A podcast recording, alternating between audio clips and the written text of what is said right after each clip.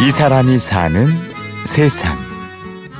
그러니까 사람들이 들어준다 얘기하면은 그냥 단지 말을 들어준다고 이해를 하시는데 저는 마음을 들어주는 거예요. 얘기를 하시는 그 말의 내용도 중요하지만 그 내용 속에 담긴 감정?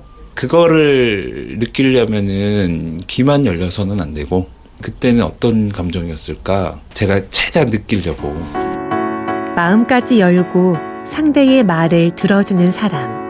어, 저를 만난 분들이 이 사람은 나를 평가하지 않고 나를 있는 그대로 어, 인정해주고 수용해주는 사람 그런 사람이구나 하고 느- 느끼셨으면 좋겠어요. 평가하지 않고 있는 그대로 듣고 수용해주는 사람이 있습니다.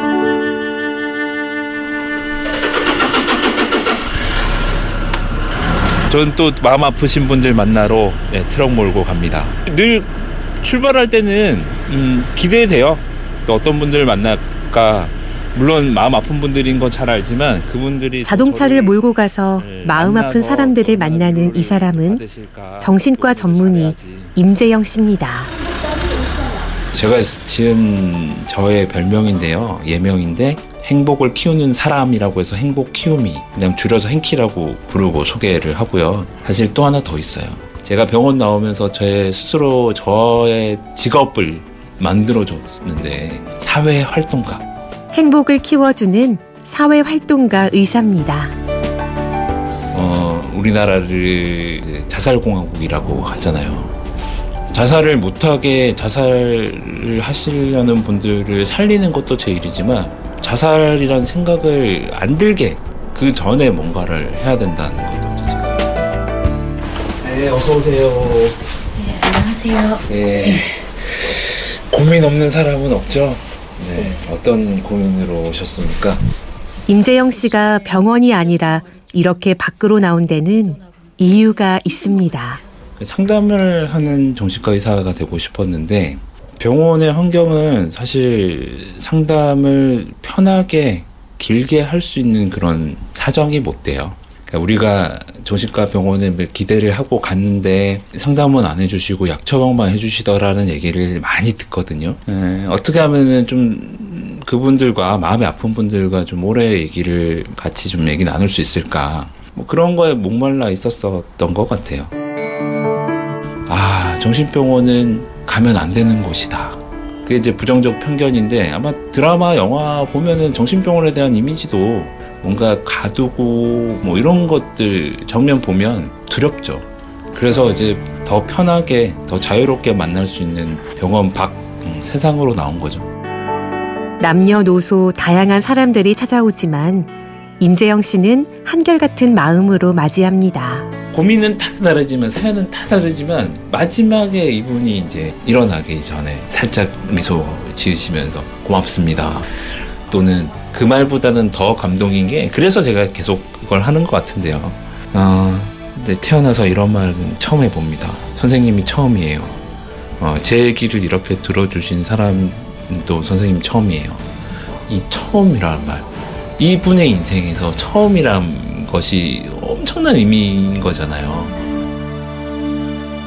때때로 구치소에 수감된 범죄자들도 만납니다. 처음에 이제 할 때는 겁이 났어요. 살인 죄를 지은 범죄자라 한 번도 만난 적이 없는데 어, 무섭잖아요. 겪어보면 아 아니구나 나 혼자 그냥 혼자 상상을 하고 선입견을 가지고 있었구나라는 게 사람이에요. 그냥 같은 사람. 강력 범죄자 어, 살인을 했던 사람도 어, 엉엉 울고 아프고 아파하고 그 얘기를 들어보면은 너무 저도 안타깝고 그런 생각이 드니까 이제 마음에 문이 확 열리는 거죠. 그러니까 문이 확 열리니까 그분들이 또 잘 들어오고 그런데 이렇게 무료 상담을 이어가기가 당연히 쉽지 않은 일일 텐데요. 이제 두 아들이 한 놈은 어린이집 다니다가 유치원 가고 한 놈은 안 다니다가 어린이집 가니까 일단 월 지출이 몇십만 원이 늘었어요.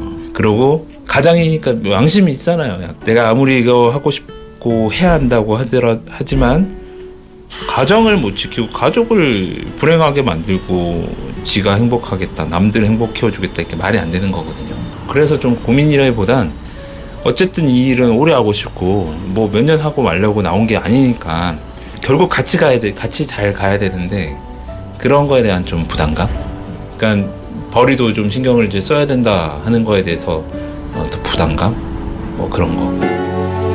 아무리 부담스럽고 힘들어도 멈출 수는 없습니다.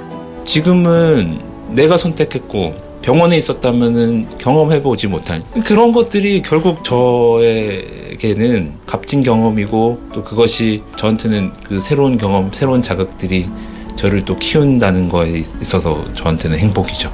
예, 그때 저는 이제 엄청 보람과 감동을 느껴요. 감동. 예, 그 감동이 또 하게 하고 또 하게 하고 또 하게 하고 이 사람이 사는 세상, 스스로 힘든 일을 선택하여 낮은 곳으로 향하는 사람. 무료 상담 정신과 전문의 임재영 씨를 만났습니다. 취재 김민정, 연출 이순곤, 내레이션 임현주였습니다.